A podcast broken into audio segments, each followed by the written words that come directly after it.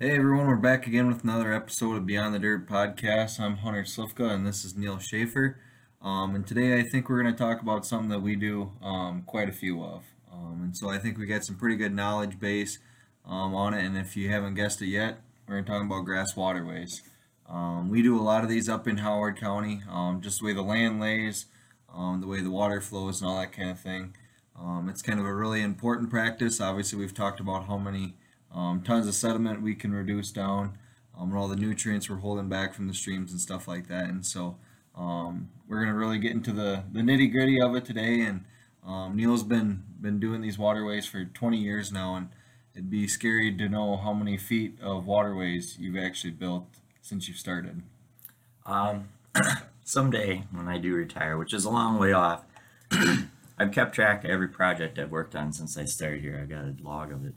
Um, might take a few days, but I'd like to add it up uh, just for um, comparisons of what we've been doing in the year in 2020, the year that was uh, the COVID year. We spent a lot of time in the field, and uh, for whatever reason, um, we did a lot of waterways. We did 110 grass waterway projects with a total footage that equaled 30 miles. So, and that was in one one year, one spring and fall construction season. So 30 miles in one year. And in my watershed, I have calculated that. Um, in Silver Creek, we've done um, over 30 miles in the 13 years in just that watershed. So um, I think it, it would be considerable. Driving through the countryside, you know, you can't go a mile where I haven't seen a waterway that we've been involved with, with the design and, and uh, um, working with the contractors and um, funding those for the farmers. So um, yeah, so I'm kind of excited. I've been kind of hoping we talk about this the last couple episodes. So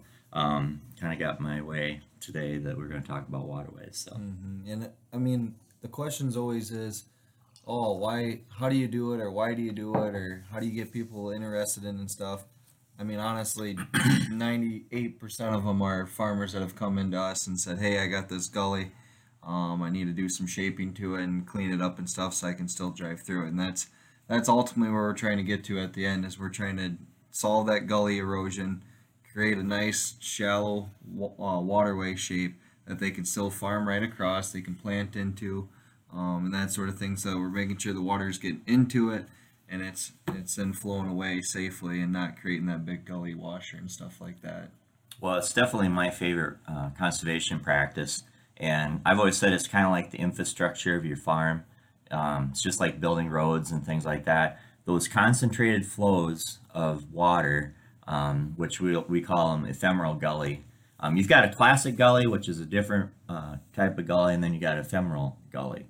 And then you also have rill erosion. Rill erosion, um, R I L L, is when you have a lot of small cuts going across a, a long slope. Um, and usually with that, um, it would be difficult to do grass waterways on it. You'd have to do um, either a contour buffer strip or a, uh, the CP43 strips or terraces. Um, but the waterways, um, you know, once we get those uh, concentrated flow areas treated, then, you know, then we start looking at the rest of the land. Um, and that's where we introduce people to the no-till and cover crops and things like that. But uh, to kind of back up to where this all started, I know, you know, like I said, I started back in uh, 21 years ago. And so when I went out, you know, obviously I was hired to work on buffer strips um, for CRP. Um, and then there was, uh, that was like the first day we went out and we started showing me the, the grass buffer strips and stuff like that. Well, then uh, uh, Shireen Reese, uh, who works here, she uh, she designs the waterways and stuff, and so I started helping her with those. I thought, well, that's pretty pretty neat. We'd we'd go out and you you take flags and we go out and you know identify the slope and the the gully, and then we put a flag every hundred feet to kind of get our line going. And uh, you kind of you know you can't always make them straight. We kind of straighten them somewhat so we're not zigzagging across the field. But um, you know slow, um, you know just gentle curves uh, to take the water across the field to a, a stable outlet.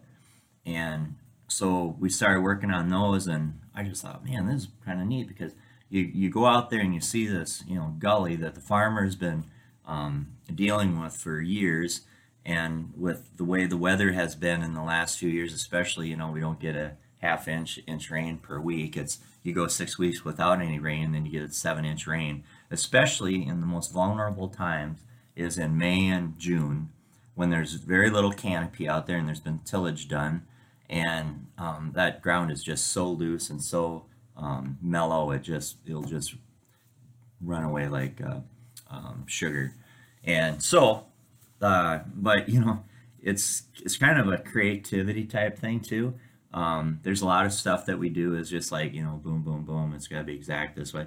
I mean, when you're doing a waterway, um, there's some you have some liberty as far as the the angles you take it and how you cross the field. Whether you do a waterway, let's say you have two fairly close together, um, do we do two parallel ones or is one a little bit lower in the landscape in the profile and we can like take the soil from that, fill the other one?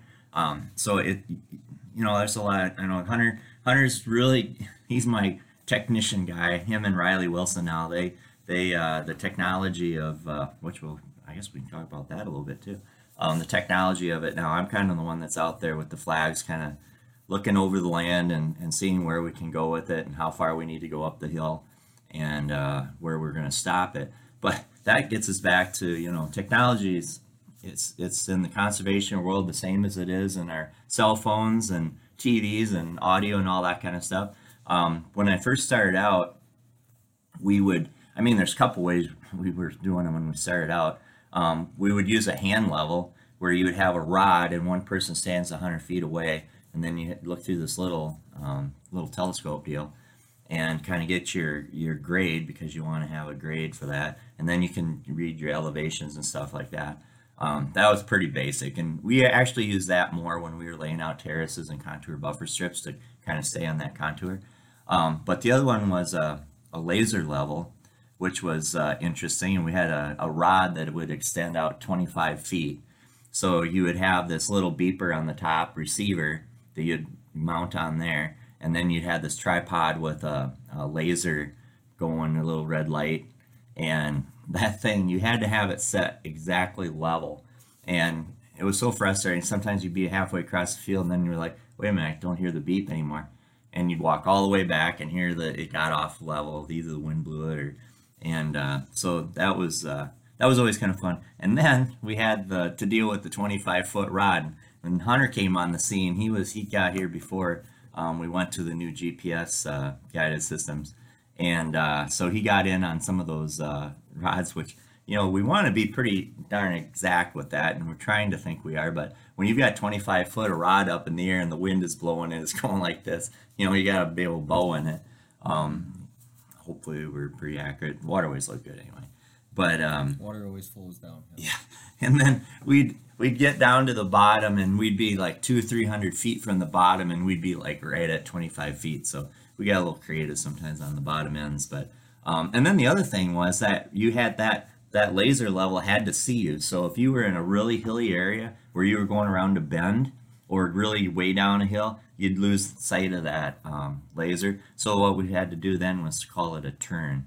So we'd have to stop where we were at, set a hub at that point, go back up the hill, grab our laser level, bring it back down, and then start shooting again. One of the kind of a neat thing when we would start, we would, it was always kind of a challenge to see how low on the rod you could go for your first reading, and you'd want it under a foot at least. So wherever you'd set that, so we got pretty good at it um, for as many as we were doing, so that we would wouldn't waste any of our rod. You wouldn't want to start at six feet on your top shot. So anyway, then we upgraded to the GPS, and you can tell a little bit more about the technical end of what we're using now for Yeah, equipment. We we've even changed that a couple times too. I mean, when we first started out, we just basically had a handheld unit that you could enter in the points and, and store the points and stuff like that. And since then, we've transitioned to basically like a, a, a full on tablet where you can see all the points, which is amazing because you can see where the rod is and where the receiver is moving to and stuff like that. You can see all your previous points um, when you're coming back and doing cross sections and stuff like that, um, or laying out waterways. I know a lot of times or staking out waterways. We'll, we'll do all the prelim survey, then you come back in the crop field six months, a year later, two years later when they're finally ready to build it. And your flags aren't there. The gully maybe has moved a little bit, and so it's nice to have those exact points, especially when you're working with CRP waterways when they're drawn out exactly, and you need to be within those boundaries. Um, that's that's become really important to have that. But um, yeah, those GPSs are, are, are phenomenal because you're able to store all the points, basically plug it into the computer, pull all the points there, and start to upload it rather than having to hand transcribe everything, do all the computations, then enter it into the computer and hope you did all your math right. I mean, basically all yeah. this is is all computer driven, which so that you know, I get back to what we were doing in the field because we have a little yellow book with all your um, sheets on it, and you'd have to write all your stations down, your cross section, all by hand, and write down the number of them, and then write down your reading. And like Hunter said, you'd come back and then you'd reduce all your notes and then plug those into the computer. But even before the computer, um, we would have uh, for some of our waterways, if they were under a certain drainage area, I think it was under 30 acres, we would do um, a calculation just on a two-sided piece of paper. You put your elevation in, or what? No, you put your um,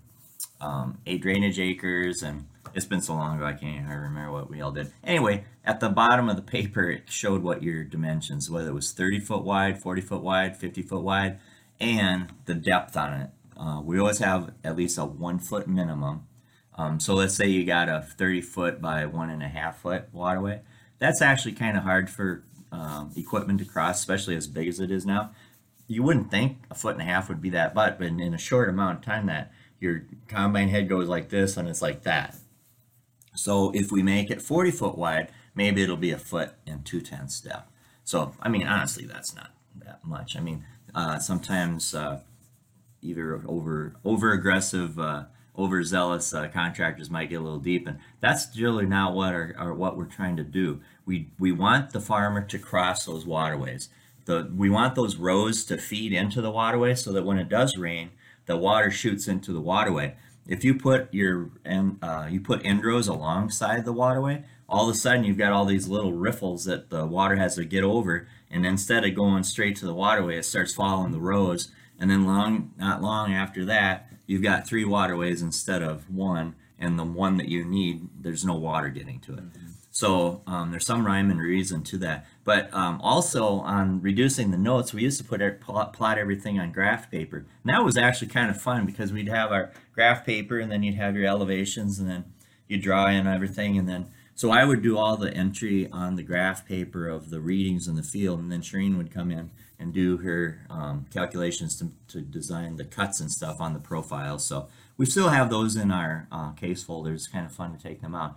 Honestly, now with Riley, um, with his background in surveying and stuff, I think it'd be kind of fun just to, to take the old laser level out and show him how to reduce notes and stuff because uh, I was doing that stuff, well, almost about the time he was in diapers, I think. But anyway, uh, and um, so uh, so anyway, the the design end of it has come a long way. The infield, what we do, has come a long way, but it hasn't changed what we're addressing. The resource concern is that gully erosion. Like Hunter said, the amazing amount of soil erosion that you're you're seeing from a gully, because so let's say in a crop field, you've got a, a gully and it, it reappears every year. So what's usually happen is, um, you know, everybody does it. They go in and do a little tillage you know, if it's only a, you know six inches deep or you know a foot deep, you know, you do that. But guess what? You come back the next year. What's happened? Whoosh! All that all that soil is gone again. So in our calculations, if we do, if there's one acre of land that has gullies on it, that's 45 tons an acre per year of soil loss. That's huge. I mean, our goal on the whole field is to try to keep it under five tons. And here in this gully, we've got 45 tons. So that's one of the main reasons that um, a lot of our conservation programs, one of the requirements is that you have all your ephemeral gully under control on your farm. And it's just because it's such a soil loss um, for that. So, um, so we reduce it from 45 tons down to one ton a year by putting that grass in there, creating that nice shape. So maybe you want to talk a little bit about the shape and how um, how we design those for. Mm-hmm. And one thing I was thinking too when we were talking about the soil loss and stuff like that, a lot of times people think, oh, it's down in the lowlands or in the valley, it's not that good of soil that's washing down. Well, that's wrong. You're actually getting those rains. It's taking those nice loamy soils that were up on the hilltops, washing those down into the valleys, and then the valley taking that ephemeral gully. And so, really, it's your best soil that's getting mm-hmm. washed away. Um, and sometimes, yeah, you maybe are able to use a scraper and, and bring it back up to the top of the hill, but a lot of times it's down in the stream and heading on down to the, the Turkey River, the upper Iowa, and then eventually into the Mississippi and, and down to the south. Mm-hmm. So, Well, farming practices have changed so much. You know, even 20, 30 years ago, there was a lot more tillage, there was a lot more moldboard plowing, disking, and all that kind of. So the soil was a lot more barren. So we did get a lot of migration of soils from the um, hilltops down into the valleys. One of the coolest things, especially in the hillier land um, north north of Cresco in that um, uh, Paleozoic area, karst area, you get down in those valleys and you you drive by and you're like, oh look, they got nice grass waterways. Well, you get out there and look at it, and you'll stand in the middle of the waterway, and you're probably two feet higher than the field because all this sediment. Waterways also are kind of a sediment trap, so they kind of catch some of that. But over time, that sediment gets in there. So then the farmer comes in, and we're like, well, maybe we can just touch it up. But I said, no, honestly, we we need to do a complete redo on this because I said, you've got all your good soil down here in the valley. Let's put it back up on the side hills. So when the dozer's out there uh, pushing that soil back and forth, you come back out and there's all this this black band of soil pushed back up the side hill, and it's all that soil that was down, you know, and it could be in some of those areas you you, may have four to five feet of nice black soil. So that's kind of a, a little side benefit of having that. Then we get the correct uh, shape in there, and, and things go go well. But the other reason about the depth on them, and we're so concerned about that, is you know a lot of these soils um, there's not a whole lot of topsoil left. So if we get them to get down too deep, we're going to get into some crummier soils that aren't going to do very good holding grass or growing grass. So then we've just exacerbated the problem. You get down into that clay, and then you're going to have gullies in the waterway itself. So um, in some cases where we have really shallow soils, um, we'll have to over dig the waterway and then push some black dirt back in there. But usually we're, we're pretty good if we're in that foot and foot and a half depth on, on waterways. and those depths are, are designed according to a 10 year, a 20 year, and a 100 year storm event. And so when we talk about a, a 10 year, a 20 year, a 100 year storm event, that's those large rainfall events. So, I mean, like a 100 year rainfall event's probably like a, just taking a wild guess out, I don't know, don't quote me, but say a 10 inch rainfall would be like your 100 year flood event. And how many hundred year events have we We've seen lately? lately. A lot. Um, and then you got your 20 year flood event, which is maybe like a, say, a five inch rain or whatever it may be. Um, and so that way it's knowing what the, the quantity of water that this waterway can hold as it's moving down um, with the length and the amount of uh, drainage up above. And so that's, there is a rhyme and a reason why that we have to design these to a certain width and certain depth. Um, like Neil said, it's based on the soils, it's based on the drainage area, it's based on the flood events. Um, so it's not like we just we don't just pull a number out of our butt and and say, "Yep, here you go." And uh, so there is a rhyme and a reason to it. And then um, you start to think about longevity and stuff like that. I mean, there is a lifespan to some of these, and some of them are longer than others. I mean, sometimes you get 10 years and they're they're they need to be redone and retouched up. Sometimes it's 20 years they need to be redone and retouched up. Maybe sometimes it's longer. It all depends on the management of the land up above it, whether you're no-tilling, you're cover cropping, you're making those rows flow into the waterways rather than parallel with them. Um, and then obviously the rain events that we've had um, these last few years have been pretty brutal on us, and some of the some of those rainfalls, especially when they come and when the waterways get built. Um, but it's just kind of a, a, coin flip. But I would say a general rule of thumb is probably 15 years. You would say 15 to 20 years. A good waterway. If it gets Well, built you know- it's nice and seeded. it's interesting because with our CRP, and we'll get into some of the funding of how we, we get these funded, but some of the CRP ones that we're re-enrolling.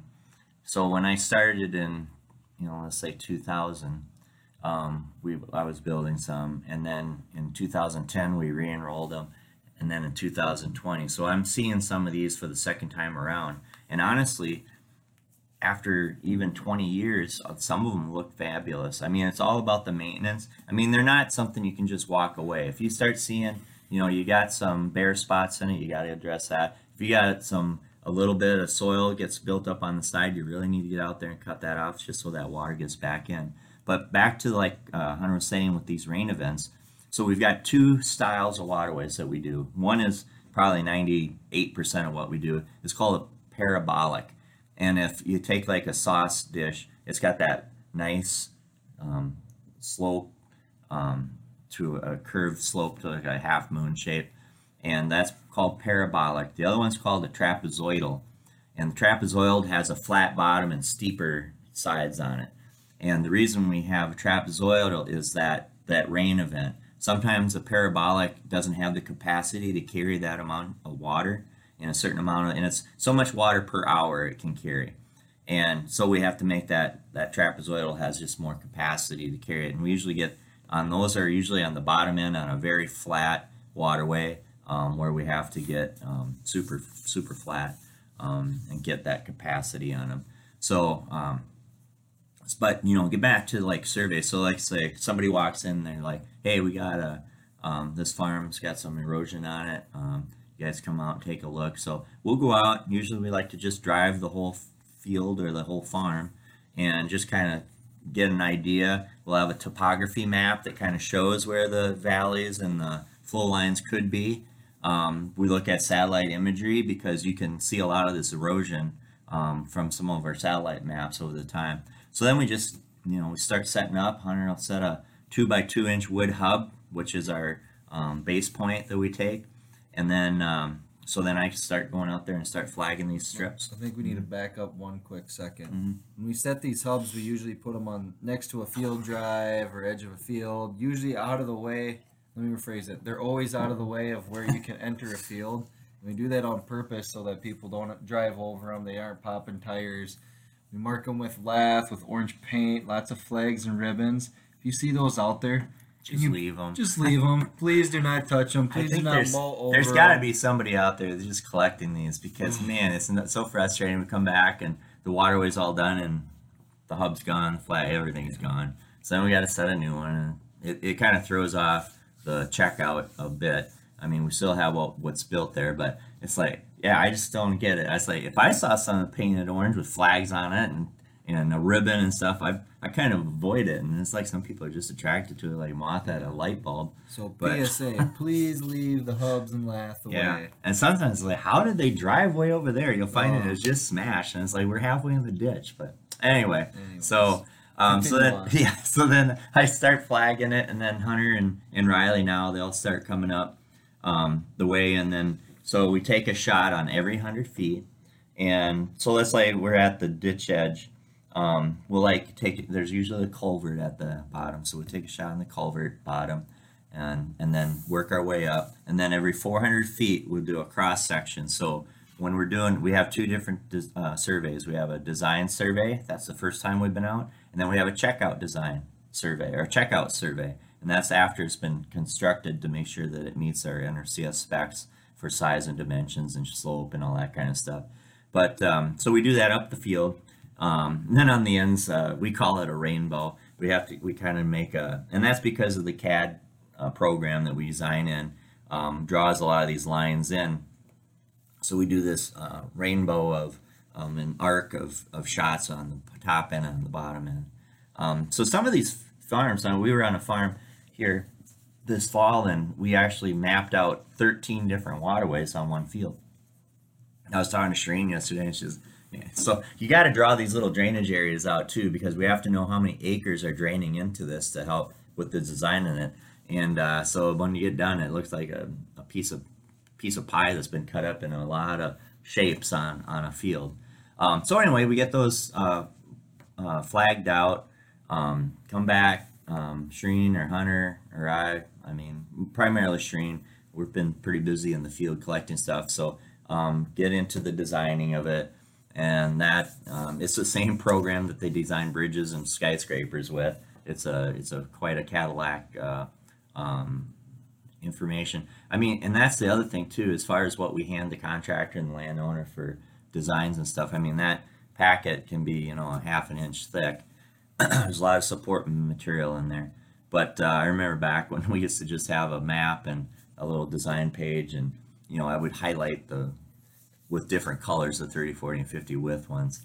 Um, so we've got our mapping and everything is just fantastic. So we're honestly the quality of what we're delivering and the quality of, like I said, being able to find those spots with the GPS and stuff to come back and reflag that. Because the other thing we we'd really like to know at least six months to a year in, in advance um, when we uh, have these waterways. Just gives us more time to do our background checks and stuff.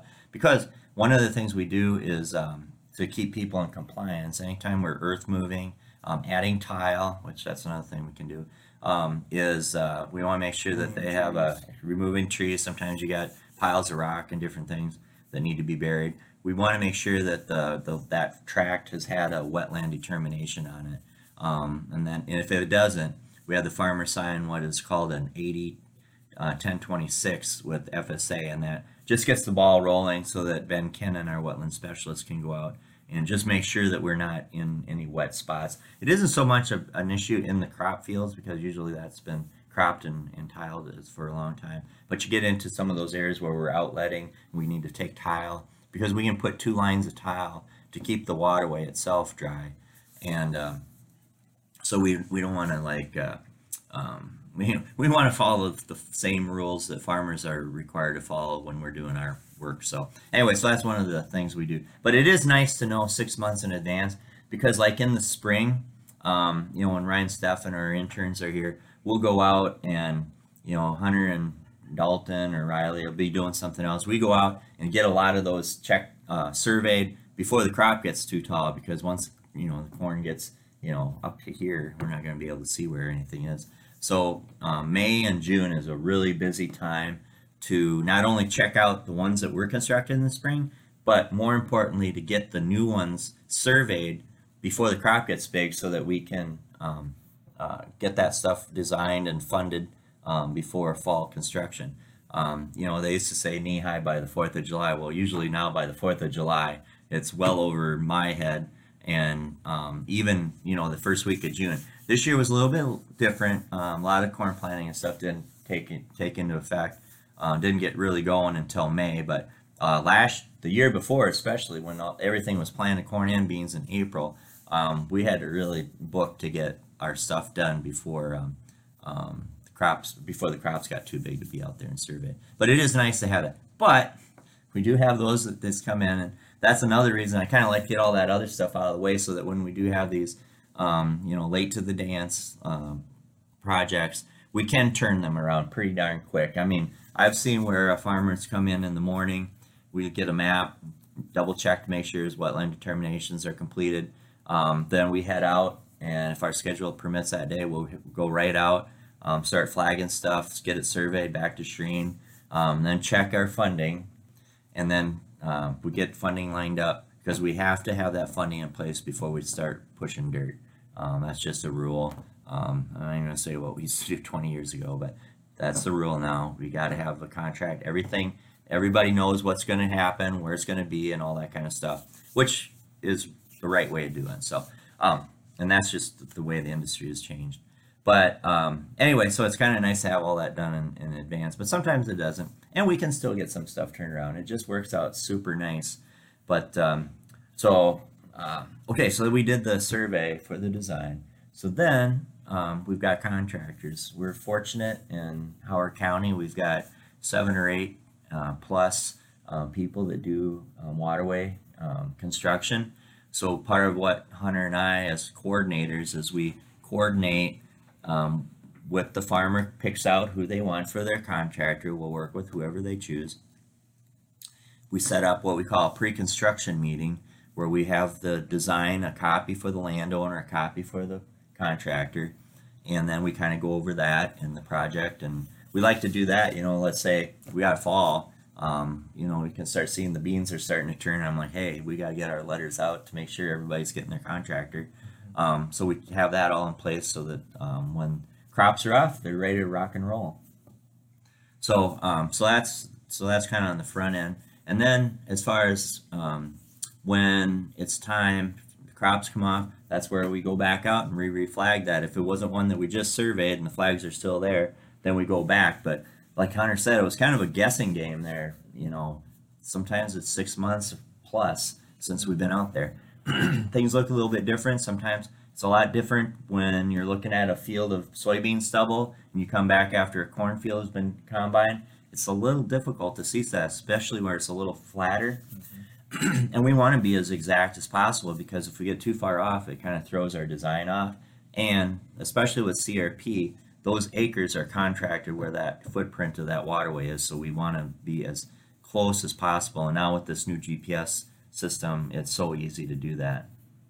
So why don't you talk a little bit about the checkouts and stuff after the project's been done? Yep. So once the once the project's completed, we still need to come back and and do another GPS survey of the of the waterway that's been constructed, so we know it meets our spec. Um, and it's it's pretty close to the exact same uh, survey that we do with the the preliminary side of it. Um, we're still taking that center line shot every hundred foot. Um, that will give us the the depth and the slope of it as it's running down. And then every 400 foot again, we take a cross section. But this time we do our cross section, um, we're going to take a, a shot halfway in between the center line and the edge, take another shot right on the edge of the waterway, and then another shot 50 foot um, past the edge of the waterway. That way we know the that whole shape of the waterway.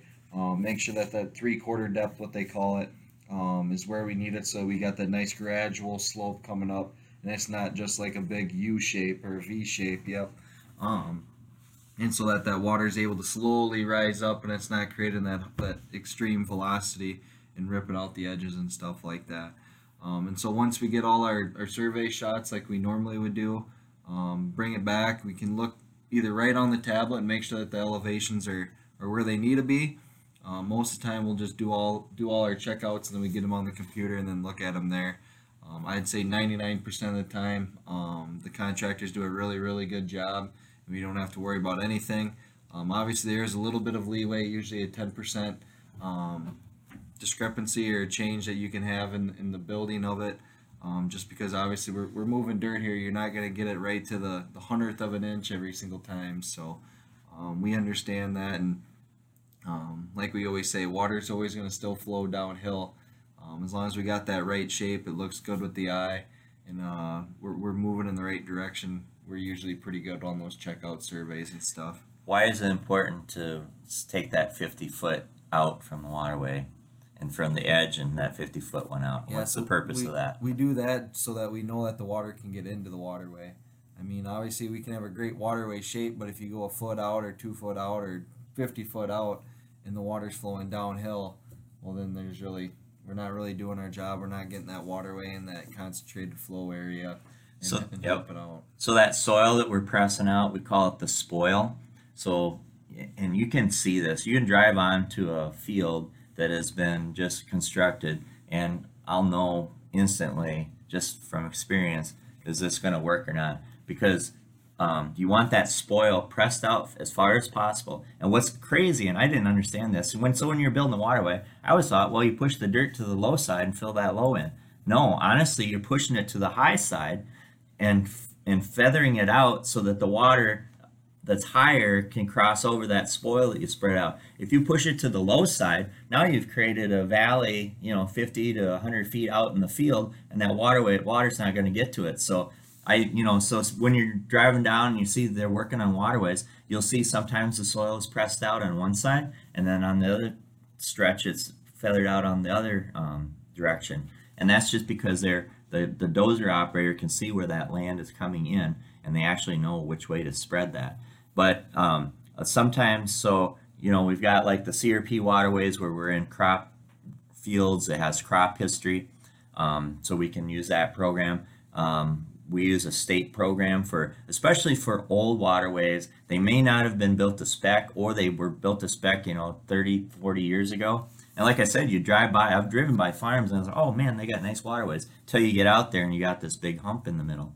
But sometimes you'll see where you know it still has a nice shape may not have the capacity but man there's a gully that's like two feet deep you know and it's out you know 25 30 feet from there and you can kind of just look and you can just see that whole side they just didn't press that spoil out far enough and feather it out and they've created this kind of a mound out there and then the waterway the water's not getting to the waterway so that's that's probably one of the biggest you know, there's probably three things I'm really looking for when we go on a site. What's the quality of the soil down the center of the waterway because we need to grow grass on there. Um, do we have that spoil pressed out far enough? And do we have that nice parabolic shape and not V'd or um, and that three quarter depth, that's where we get the capacity. So if you've got it you know, got a shape, but it's got too much soil um, on those upslopes. That's taking out the capacity. We want to kind of carve that out so it's more rounded. Um, and then that's how you get the capacity. And like Hunter said too, you don't want it just down the center. It's going to start uh, gulling in the middle of the waterway.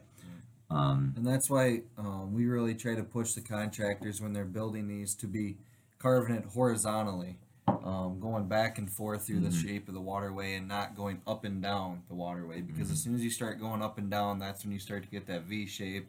You maybe start to cut out a little more soil in the middle than you really need to. Um, and so that's why it's really important. And when a lot of times when you see one of the, the nicer waterways built, you'll see 50 foot of soil that's been pushed on this side of the Mhm. waterway, and then the next 50 foot it's pushed the other way, and then back and forth. Well, it's, it's you know really it's, it's kind of they can do it like in one pass, honestly, because they're only taking out sometimes even less than a foot because sometimes you've already got some depth there, Yep. and you know if they can do it in one swoop and you don't disturb a whole lot of soil underneath, you keep that firm so that that's going to hold. Um, you know, it's just like a hot knife through butter. Um, then we go out some places and it looks like a moonscape, and they've been out there pushing dirt for a week, and I'm like, what? What is the purpose of that? You're just burning a lot of fuel. That's where sometimes the mantra of "we're digging waterways" No, we're isn't always digging. true. We're, not- shaping We're waterways. shaping waterways, Yep. yeah. So, like Neil said, you can make a waterway in just one pass, Mhm. and you're not always having to dig or cut. Sometimes it's just making that little bit of shape, and sometimes you're filling in the middle too. Mhm. Um, when we hand our design sheets to the contractors, they have cut and fill quantities, and so um, sometimes there is a little bit of cutting, and sometimes there is some filling to it, and so um, that's where it, it's important for the contractors to be able to read those and, and see where the cut and fill is going to be coming from. You know, communication. We've talked about that before. How important that is, and the communication with the landowner and the contractor and our our designers and stuff, just so that everybody's on the same page. Because that's been something that um, you know, and in some counties, I don't know what's happened. People have had bad experiences.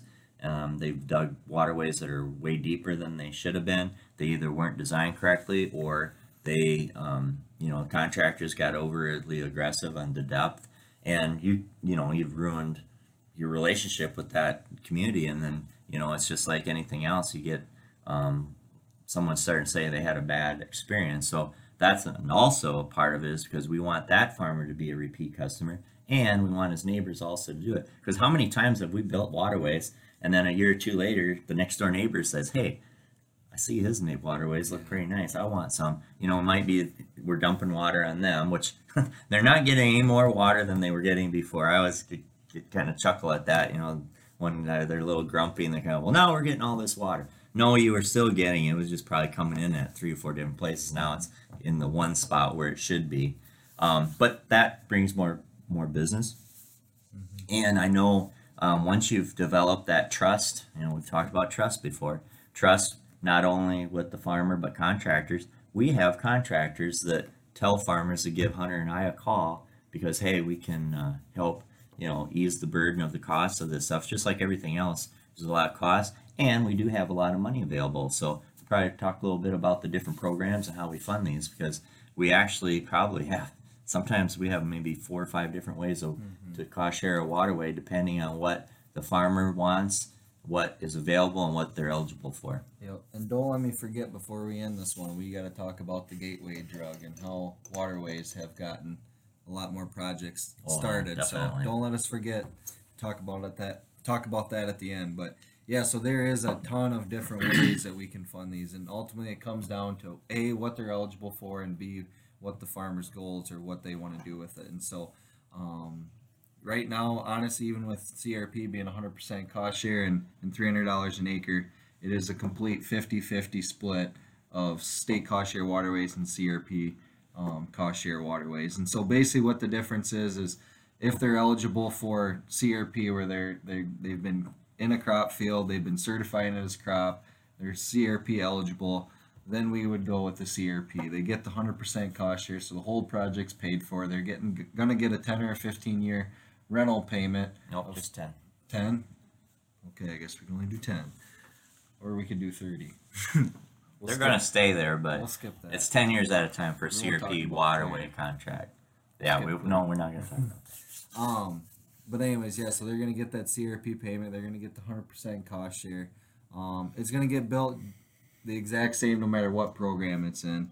Um, and then they're not going to be able to make hay off it is basically the, the kicker with it. And so um, if you got the next guy on the other hand who maybe wants to make some hay off it or can make some hay off it, um, or run cattle on it. or run cattle on Yeah. it. That's where then we would switch them over to the state cost share, or they're not eligible for CRP. It's not.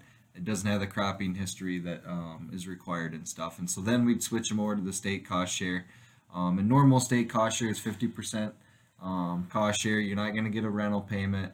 Um, if you're lucky enough to be up in the Silver Creek watershed, Neil can tack on an extra 25% for you. Um, but baseline 50% cost share. Um, we do have options through CSP and EQIP to do waterways. The only problem with that is it's just a little bit longer drawn out process. You then have to go through the ranking process. Um, most of the time when we do it through EQIP or CSP, we try to pair it with your other contracts, whether it's trying to get an ag waste project or you're trying to um, improve your CSP project for a re-enrollment or whatever it may be. Um, the payments can be pretty dang good. Sometimes every year is a little bit different, obviously. Um, and in that case, you're getting an incentive payment. So you're not going to get a percentage of cost share. You're going to get a Well, X amount incentive payment. That CSP waterway, that's just that's kind of new in the last two or three years ago. So we've been doing the CSP program, the Conservation Security Program. Dang it, I get it wrong every time. Conservation Stewardship. They Can't- called it security in the beginning, and they kept the same. old dog new They tricks. I kept the same acronym, CSP, Conservation Security Program, and then they went to Conservation Stewardship Program. Maybe What's the next they'll go conservation Anyway, program. I might as well just always go with the answer I don't think is right because that's probably right. Anyway, that's a new deal. And like Hunter said, it's an incentive program and it's pretty lucrative. But what, uh, so when in the process of either re enrolling someone for CSP or someone who's interested in the CSP program, which is on working ground, um, we'll probably we'll do a program on CSP down the road here because we're we've got quite a few applications and we're we're working through some rankings and stuff this winter. But anyway, um, it's like it's an enhancement, so it it improves your score with your CSP, and like Hunter says, it's an incentive pay. I also got to back up one moment um, to the CRP and how we fund that and how the waterway is funded. So we say 100% cost share. How that breaks down is it's actually 50% cost share for CRP. They add on an additional practice incentive, payment of 40% towards the costs, which include, oh, we haven't even talked about the fabric checks and erosion blanket. We'll talk about that too. Co- Takes care of the earth moving, any tile that's needed, um, fabric checks or erosion control blankets, and all the seeding. So 50% cost share, 40% for the practice incentive payment, and then something new that just came along in the last couple years is we're doing a status review on all of our CRP in the fourth year after it starts. So when that fourth year, if everything looks good, um, if it doesn't, we can get some more cost share to kind of fix things up. But if it does look good, nothing has to be done. You receive that remaining 10% of the cost of installing it uh, four years down the road. So that's how we get to the 100%. So I just want to put a little disclaimer out there. Um, it's not right up front, but man, I tell you what, if you're dealing with gullies, and that's one thing, um, the the level of pain, threshold of pain that some people have. I mean, we've been in fields where the gullies are so deep you'd lose a combine in them, and the next farm. I'm just like sitting there, like, where on earth are we putting this wire in? We It's come out and which call the the farmer. He going. said, "Well, it's so obvious. It's like right there, and it's like that big, and it's like that way." It's like, all right, we get a little waterway there, but um, but yeah, why deal with that when the rental rates are so good, the cost share is so good, and I think it's just like uh, remodeling a house. So you buy a, a house that's been kind of run down, and we actually see this. I mean, a lot of times it's renters that change hands, um, or people you know pass, or family sells land. So a different operator picks it up, and they'll give us a call. Hey, I just picked up this farm. You need some TLC.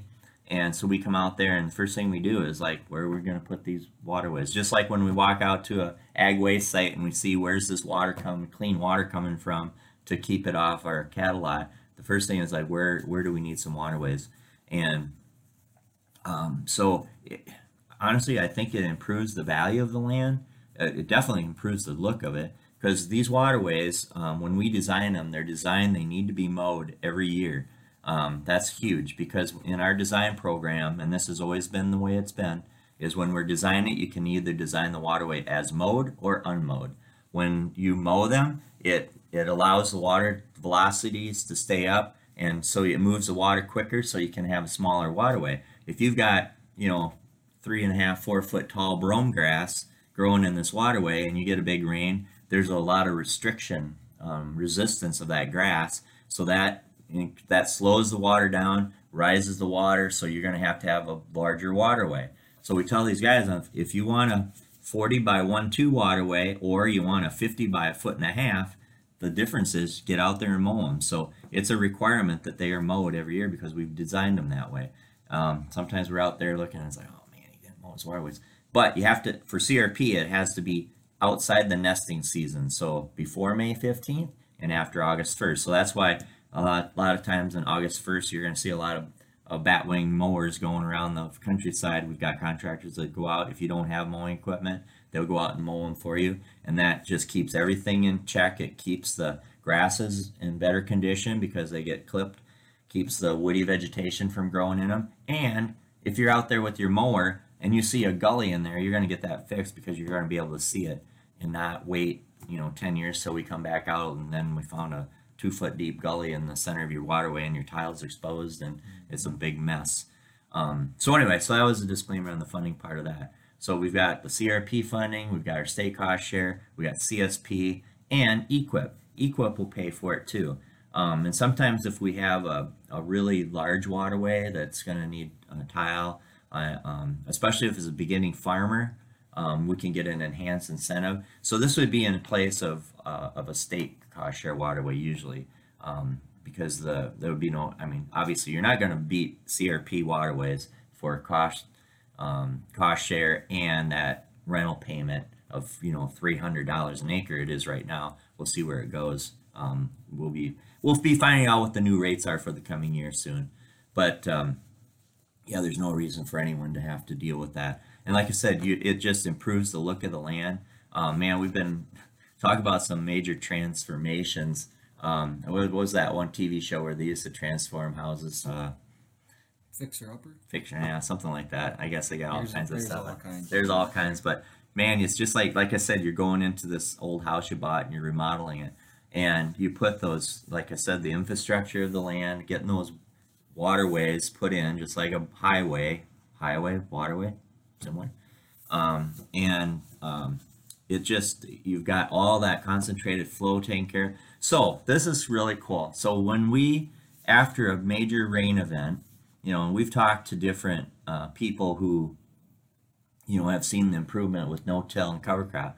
But the other thing is grass waterways. When you drive through the landscape and you look out on a field and you can see where the water's flowing and it's coming down the, it's going to the waterway, it's coming out, and it's coming out pretty darn clear at the edge of the field and dumping into the ditch. What happens when you've got a big field that had a big rain on it? All that soil's moved. It didn't stop at the fence line. Sometimes it does, and your fence post is about six inches tall now. But it gets it it plugs the ditches, it plugs the the culverts, and when we visit with the county Howard County supervisors every January, that's one of the things we're talking about is how do we keep that soil out of the ditches and out of the culverts because guess who gets to pay for moving that soil when the county has to come in and clean those ditches? It's all us taxpayers. So by controlling that erosion it's a it's a incentive to the farmer to do it. It's a it's a, a huge win-win for everyone involved the farmer the soil and water quality the county not having to maintain those ditches and all that kind of stuff. So um, yeah so those are those are primarily our probably five ways now that we can pretty much fund waterways. So um, that's pretty pretty dang cool. Absolutely. And uh, I didn't forget about it. We're going to talk about, I like to call it the gateway drug. Mm-hmm. Um, because we've always talked about it, and a lot of times we're at conferences and meetings and stuff like that. Magic question how do you get things done? How do you continue down the road of success? All that sort of stuff. And honestly, it almost, not always, but a very high majority of the time, it usually started with just doing a simple waterway. Mm-hmm. Um, and you can go ahead and talk about that because you've done it how many times? Well, that's kind of Yeah, exactly. I mean, what better way of um, I mean, first off, we've got a lot of funding. We're going to get these funded, and we're going to fund them whether simple. it's CRP or state cost share. We don't get them funded in the spring; we'll get them funded by the fall. And they're simple to do. There's a lot of contractors that will do it. We're, you know, I would say we're experts in going out and getting that stuff and getting the process done, so it's a good um, process for you. So, you know, I've done, you know, I've done waterways for people that I don't know if they're testing me or they're just testing the system. You know, we do a little waterway here, and then they come back and then they'll want to talk about the CSP program, or we're going to talk about a windbreak, or we're going to talk about doing a, a half a million dollar manure pit. Um, it's it's just an easy way to transition into doing farming in a different way. And I've spoken to um, especially beginning project coordinators, new project coordinators. I'm like, what you know, you, like we and we talked about CRP a little while ago about how many different practices there are. Waterways, if you want to do something simple, do grass waterways and buffer strips right there. Two very simple things. And um, like Hunter said, it's like the gateway drug to conservation because it's simple. We're here to help you. Um, and like I said, the contractors send people in our way. Um, you know, one of the most, some of the most satisfying things are, um, you know, we, we try to have a pretty good handle on who owns all land or operates it. And there's still times there's like there's so much out there and there's some so many you know that changes too, and but um, there's nothing more satisfying as having someone come in the office and they say, hey, I need a waterway, and you, you ask, well, what tract is it on? And you, we go back to the back room and pull their fold, case folder out of the drawer, and I'm looking at it and I'm like, wow, that looks kind of familiar. And then I was like, oh man, that's a field I have been looking at for 20 years with a gully in it, and man, I really want to. Um, it is so satisfying to get. It's like those, especially, we run right out and and get those rolling. Um, and you know, once we just got such a workload, it's hard for us to do cold calls or just send out estimates to people. But usually, it's word of mouth, contractors, neighbor to neighbor, um, and as long as you get a good reputation, um, they know that you're you're going to be with them all the whole step of the way. We're working with one landowner who's an absentee, and I'm not sure if he lives in Texas or New Jersey. Um, anyway, uh, you know, most everything we're doing communication is over the phone, via email, things like that. So um, they're trusting us to take care of this for them and making sure that it's done right. So it's a big responsibility. It's um, it's a big um, um, workload for us, but it's a very satisfying one. It's probably one of the most visible things. You know, even before I started working here, I never noticed waterways and fields, or I mean, I noticed gullies and water running. But um, boy, now after I've been involved and you know, we, we do these re-enrollments and I remember, well, we've talked about that before. I got this photographic memory. I mean, I can remember what it looked like before and you come back out and it still looks good. Um, and then we go from the infrastructure of that field then we start talking to them about reduced tillage and now the big push on cover crops. Um, you know, honestly, if you're you want to do cover crops and you've got these big gullies going across the field, I'm like, man, I think yeah, it's good, but it'd be so much better if we take care of that a major erosion problem be, be, to begin with, and then you know then start into the no-till and the, the cover crops because you'd start you treated the the um, concentrated flow areas. Now we're treating the upland, and man, now we're now we're cooking because we've got um, some amazing looking farms and oh, and getting back to that where we're, we're we got the big rains and we got all the waterways and the ditches are nice and clean. You can drive around the state and after a big rain, I'm not going to point figures, but man, there's nothing worse that you see a big rain and you see these big cuts and you get these alluvial fan. That's even worse. I mean, not only have you washed away the the crop that's in that gully, but where'd all that soil de- deposit at? it's all that deposition is on on the bottom end of the field, which is now this deep with uh, nice loamy soil, and your corn was three inches tall. Now you got eight inches of soil on top of it. That doesn't exactly work out either. Or it washes all the corn stalks and stuff down to the to the edge of the field. So anyway, I'm always excited about waterways. That's I get to construction season, I get kind of excited. Um, but like I said, we're out there right now. We're surveying. Um, we just bought some nice new um, winter coats, matching me and Hunter and Riley. So you see some guys out there in these bright lime green uh, jackets or coats, and it's 10 degrees out. We're out there still surveying waterways. this year, I think we've got about 35 waterways that we got contracted that we're in different stages of construction. So um, we'll be out there probably till January. As long as the snow is not deep, we can get out there and get these um, waterways either surveyed for new ones for spring or get those uh, checkouts done. Um, but you know, I'd much rather be out there and um, in the spring when it's nice and warm in the early summer and the sun's on your face. But um, we work around the we're kind of like the mailman. We're out there in all types of weather. So, um, you got any needs about uh, your gullies on your farm? Um, we do free estimates too, so that's part of our job. Um, and hopefully, it's something that you'll um, appreciate. And sometimes you might think you might just need one. We get out there and uh, might need another one here or there. Might as well get it all done while we're there and get it done one swoop. Absolutely. There's no job too big or too small. Give us a call. Um, stop in the office. Show us what, what you're thinking. Um, like you said, we're always willing to go out there and take a peek at it with you and, and give us give you our two thoughts and, and what we think we could do and stuff like that, and then lay out the, the program and what we could offer. So, Yeah, we didn't quite finish up after we've done that checkout. So, um, obviously, in the spring is the best time to get your seeding done. That seeding is usually a grass mix. It's got to have at least 25% of the mix has to be brome or solid brome. Um, another thing we do is um, these erosion control uh, type things. Um, one is fabric checks, and that's where we go every 50, 75, or 100 foot, and we put um, two thirds of the way across the waterway, we plow in uh, some It's kind of like that landscaping fabric, and it just lays flat. the idea of that is so when the rain water does flow over it, it kind of spreads it out and doesn't allow the, the gully to work up as it's getting um, uh. And also on these steeper f- slopes or where we got a lot of flow, what we've been using now is uh, an, a straw erosion blanket, and those get stapled down into the soil. Those do a really good job. Um, a little more pricey, but sometimes with those high flow areas and super steep areas, the whole idea is to get a good catch of grass in those first formulative um, um, establishment time. Um, and then the other thing too is in the fall, um, you know, it's you can do a dormant seeding after January 15th, but sometimes just with that flow of water in the spring, it kind of washes it out anyway. But what we really like to see is get some uh, winter rye or cereal rye on there. And if it's done early enough in the fall, you can already start seeing that greening up, or um, especially right away in the spring. So we get that first green up, and anything to kind of hold the water or hold that soil in place while that grasses are established.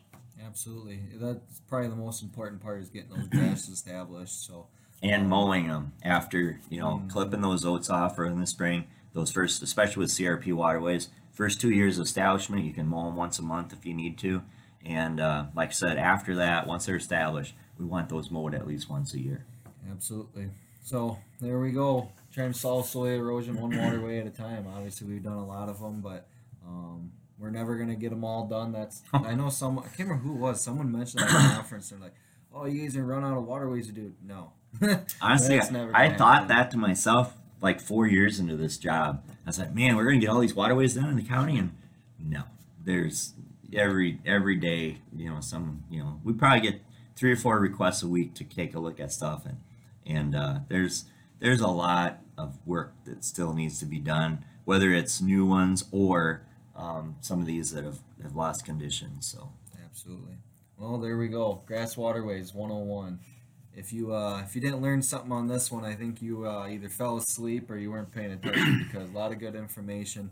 Um, one of the easiest practices in the book, um, and and the money's right for it. it. It's it's always a good thing to to control those uh, gullies and the ephemeral gully erosion and stuff like that.